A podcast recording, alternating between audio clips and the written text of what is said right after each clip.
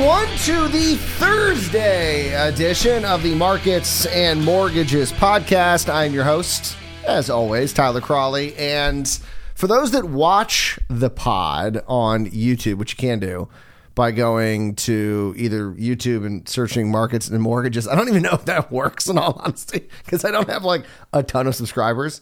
So it might send you somewhere else. Um, links are also available on the website marketsandmortgages.com.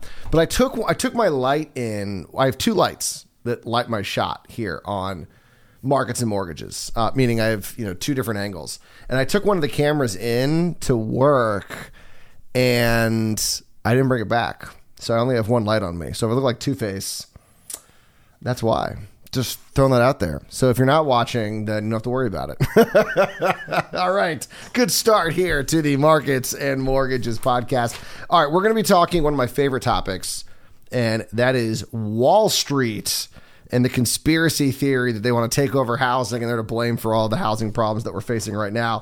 Uh, we're going to get into that. We're also going to talk mortgage demand. And then there's a great piece by Conor Sen over at Bloomberg in which he says if you're someone who's in real estate, oh my gosh, this article should be like your script when you're talking to buyers who are, well, let's just say, having some trepidations. Is that is that the correct term? Trepidations? They're trepidatious. Look at that. I'm trying to use big words here on the program. I get into trouble. Uh, people who are maybe having second thoughts about buying a home. This is this should be your script. That's that's what I'm saying. But I want to start with Wall Street because I, you know, as someone who came from talk radio, political talk radio, uh, conspiracy theories are like a way of life. And everyone loves a good conspiracy theory, right? You know, like the aliens built the pyramids and ancient aliens. And I loved Loch Ness Monster growing up and Bigfoot and all the crazy stuff. And usually there's good fun. People, you know, whatever they talk about them, you know, that's great. But there are some conspiracy theories that I think are inherently bad, and you see them a lot in politics. And it's, I think it's very sort of toxic, but it also exists in finance. I think we saw a lot of it with sort of the meme stocks and some of the ideas that were out there about the meme stocks and you know these hedge funds that had all these unclosed short positions and just leading people to make decisions for themselves financially that they think, they think are going to pay off and be a big windfall. They're, they're, just not. That's not healthy. I mean, you're actually hurting people by doing that. And I, I think it really kind of came to a head with you know the bat, the Bed Bath and Beyond story.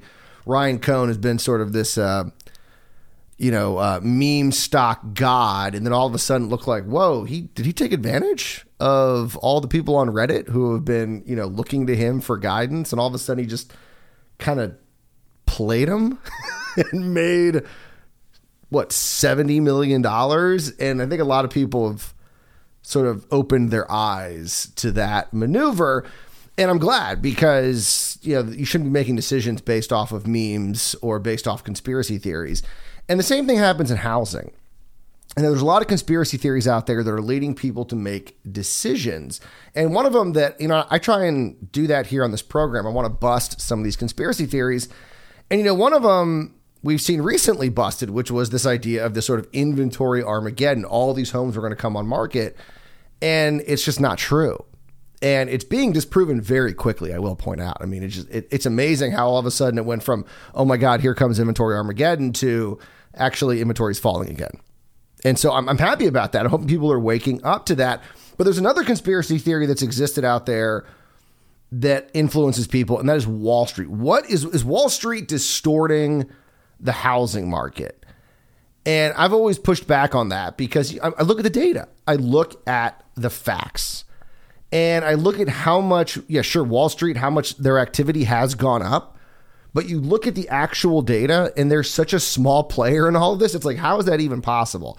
And so there was a new analysis from CoreLogic that was looking at one of the conspiracy theories. And this is one that's actually been pushed in the political sphere. I've seen both J.D. Vance and Elizabeth Warren. That's both sides of the aisle Democrat, Republican both arguing that Wall Street is distorting the housing market. And so, I mean, those are smart people, educated people, wealthy people. I mean, powerful people. I mean, they wouldn't be pushing nonsense, would they? Or would they? Well, according to CoreLogic, yeah, they are.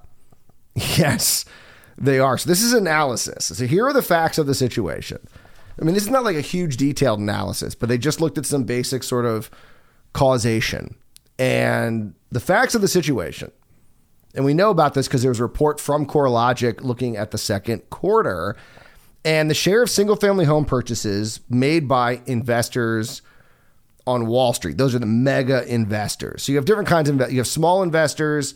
Those are people who own between one and 10 properties. You have kind of medium investors, large investors, then mega investors. Those are Wall Street. The, the vast majority of, of housing investors are small investors, like people you know probably, people that own between one and 10 properties. That is the overwhelming majority of housing investors. But we did see a, a pickup of investor activity overall. So between 2020 and 2021, investor activity went from 16% to 24%. I mean, that's a big jump, and we're talking 8%. Now, during this time, there was also an increase in mega investor activity, basically Wall Street. They went from averaging under 10% of investor activity. Now, that's 10% of that 28%. so that's that's what it was. It did jump up to 20% in July of 2021, but then fell back down to a more kind of normalized level, a little bit above 10% at the start of this year, and has kind of remained there before dropping off. So we did see an increase in one, investor activity, and we did see an increase in two of mega investor, aka Wall Street activity.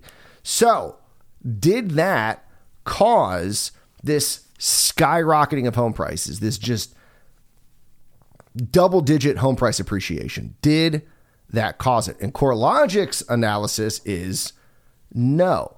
So mega investors have been active in states with some of the biggest price increases. States like Arizona, Nevada, Florida, and North Carolina. Those are all states where we've seen crazy home price appreciation. They found that the correlation between the share of purchases made by mega investors and price appreciation is 0.65. That was a tighter connection than all other investor classes and prices, which had a correlation of around 0.39. So mm, there's something there. The states where Wall Street was targeting were states that had a lot of appreciation. Oh, maybe there is something to this theory, except for one very important point correlation does not equal causation.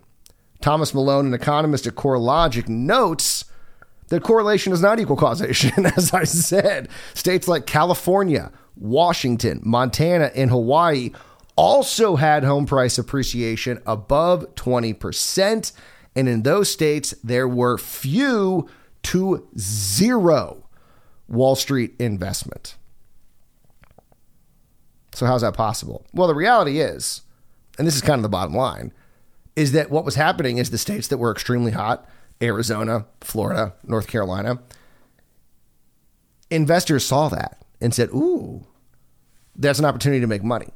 And so, like everyone else who wanted to buy a home there, everyone else that wanted to move there, Wall Street decided to put money there. So, more than likely, they decided to put money in places that had very limited housing supplies, like California, like Florida, like Arizona. So, in some cases, you had a very hot housing market with a lot of Wall Street investment. And in some places, you had zero Wall Street investment and still had the same type of home price appreciation. Why didn't they go into California? Why didn't they go into Washington or go into Washington? Simple.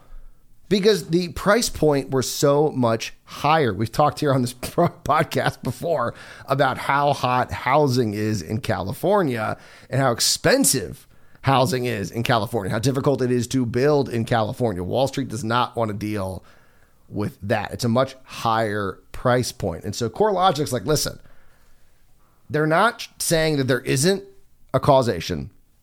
They just can't find any evidence or research that backs that up. So once again, a conspiracy theory that gets a lot of attention, everyone talks about it. It seems like it makes sense. But when you actually look at the evidence, there's no there there. Sorry to do it again. Sorry to bring reality into the situation. All right, now I want to talk about mortgage demand because for the fifth week in a row, mortgage demand has fallen. And in this last week, it was like barely a drop. This week, a little bigger 1.2% week over week, thanks to a big drop. Well, not a big drop, a, a slight drop in purchase demand, down 0.2%. Purchases are now down 29% year over year. But based on where rates are, it's still kind of impressive and it's actually not lower. I know I say that every week, but um, yeah, I mean, just it, it's crazy. Refis fell 4% week over week and are now down a whopping 83% year over year. So it's fifth week in a row. Mortgage demand is down, and there really is no reason to expect that we're going to see that demand increase anytime soon. So the breakdown, the refinance share of mortgage activity decreased slightly to 30.2%. ARMs made up a big jump to 9.1% of total applications, which makes sense. People are trying to save money, so they're going the ARM route. But this was the real shocking part of this weekly report. Mortgage rates increased for the fourth week in a row, and we're now looking at a six handle.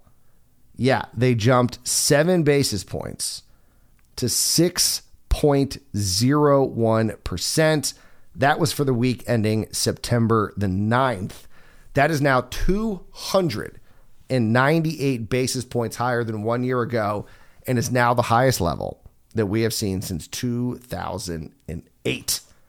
So mortgage rates have essentially, according to the Mortgage Bankers Association, doubled in a year, and purchase demand is down 30%. That still, to me, points out that people want to buy homes. and we'll talk about why they should here in a second. Uh, the 15 year fixed was also up to 5.3%. And then the 5 1 arm was up two basis points to 4.83%. So you can see why arm activity has increased. I mean, that's we're talking over a point difference between the 30 year fixed and the 5 1 arm. So you can see why people are going that route.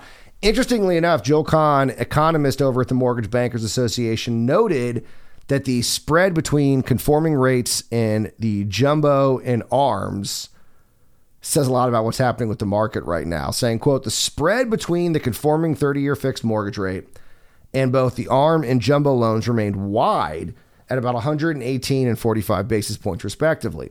The wide spread underscores the volatility in capital markets due to uncertainty about the Fed's next policy move. What are they going to do next week? Some are saying, "Hey, could we see 100 basis points?" I don't even I don't even don't even know when the last time we saw that was. Could that happen? No one's calling for that A couple maybe kind of non unconventional, I should say, economists maybe are putting that forward. I think Larry Summers may be the only person who I really know who I think said the Fed should go 100, but they haven't said anything. And they don't like to surprise people. So maybe they're waiting to surprise us with the non surprise. I'm not sure, but it still looks like it's going to be 75 basis points. But after that, is anyone's guess. There's a lot of uncertainty right now. There's no doubt about that. But these higher rates are no are undoubtedly spooking investors, no, not investors, uh, buyers, which I guess is kind of an investment in a way.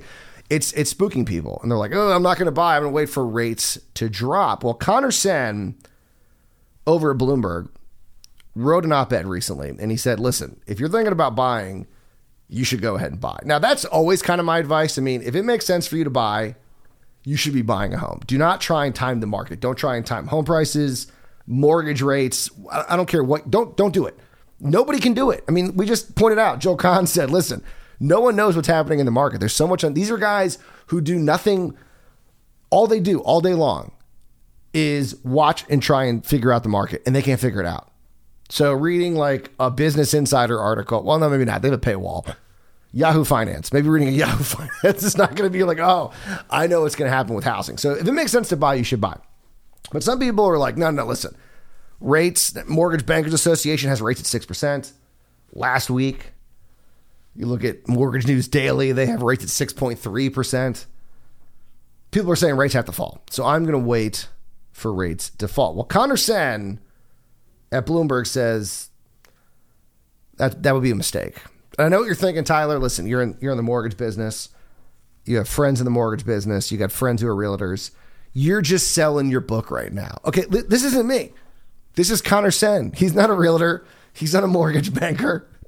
He is a columnist at Bloomberg. And this is his argument that he is making. So he says, one, listen, that inflation report that came out says one thing. We talked about this on the last podcast.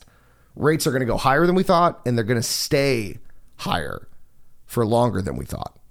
So the idea that rates are going to fall anytime soon, probably not going to happen. And at least not to a level that people think that they're going to fall. Inventory, we just talked about that.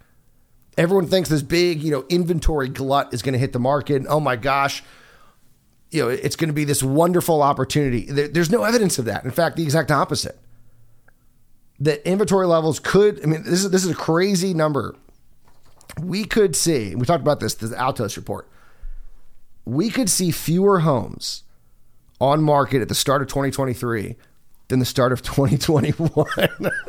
That's how crazy things are going right now with the housing market. So, given all of these dynamics, this is what Conor Sen says.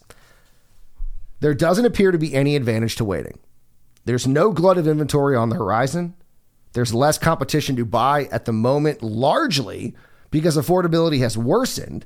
And if mortgage rates eventually do decline, new homeowners can refinance into a mortgage at a lower interest rate. That's why you're hearing a lot of mortgage bankers and loan officers say, marry the house, date the rate. Most of the loans we're doing now, we're assuming are going to get refinanced at some point. That's sort of what most people are thinking. But as rents and incomes continue to rise, it's a matter, Sen argues, of weighing the certain cost of higher mortgage rates against the probability of getting caught in a bidding war at higher prices down the road after mortgage rates fall. Because remember this a lot of people are doing the we're going to wait and see. And so the minute, so let's say you wait it out. Let's say you wait a year, home prices fall or rates fall. A lot of other people did that. And so they're all going to rush into the market. And so all of a sudden, we're going to have a lot of bidding wars again, and people are going to be battling it out. And we don't know what's going to happen with home prices. Once again, it's impossible to time the market. Some people think home prices are going to fall, they might rise. I mean, a lot of the big banks out there are still projecting that we're going to see home price appreciation year over year. And so, sure, rates might fall, but home prices might be higher. And then on top of it, you're facing bidding wars, so you have to now pay more for the home. You could end up in a worse spot than you are now, even with the lower rate with regards to affordability. So instead, you buy it now, rates fall, you already got the home, you do a refi. And so, once again, this is the argument being made by Conor Sen, not Tyler Crawley. Tyler Crawley is not, well, I obviously agree with it, but I am not the one making this argument. Right here, Conor Sen, look, look, right here. See, I'll put it up to the camera. Conor Sen, there you go. uh, all right, we are done. We are officially. I have, I have no cool way of ending the podcast. All right, you guys enjoy your third. Oh, we got a bit. We big day today. We got retail spending. We're gonna get an idea of is how much inflation is impacting retail spending. We had that bag. Ugh, bad inflation report. Now we got retail numbers. They're supposed to be flat. If they come in negative, uh oh. So we'll talk about that on Friday's podcast. But you guys enjoy your Thursday. We will see you tomorrow. And remember, as always, do not wait to buy real estate. You buy real estate and wait.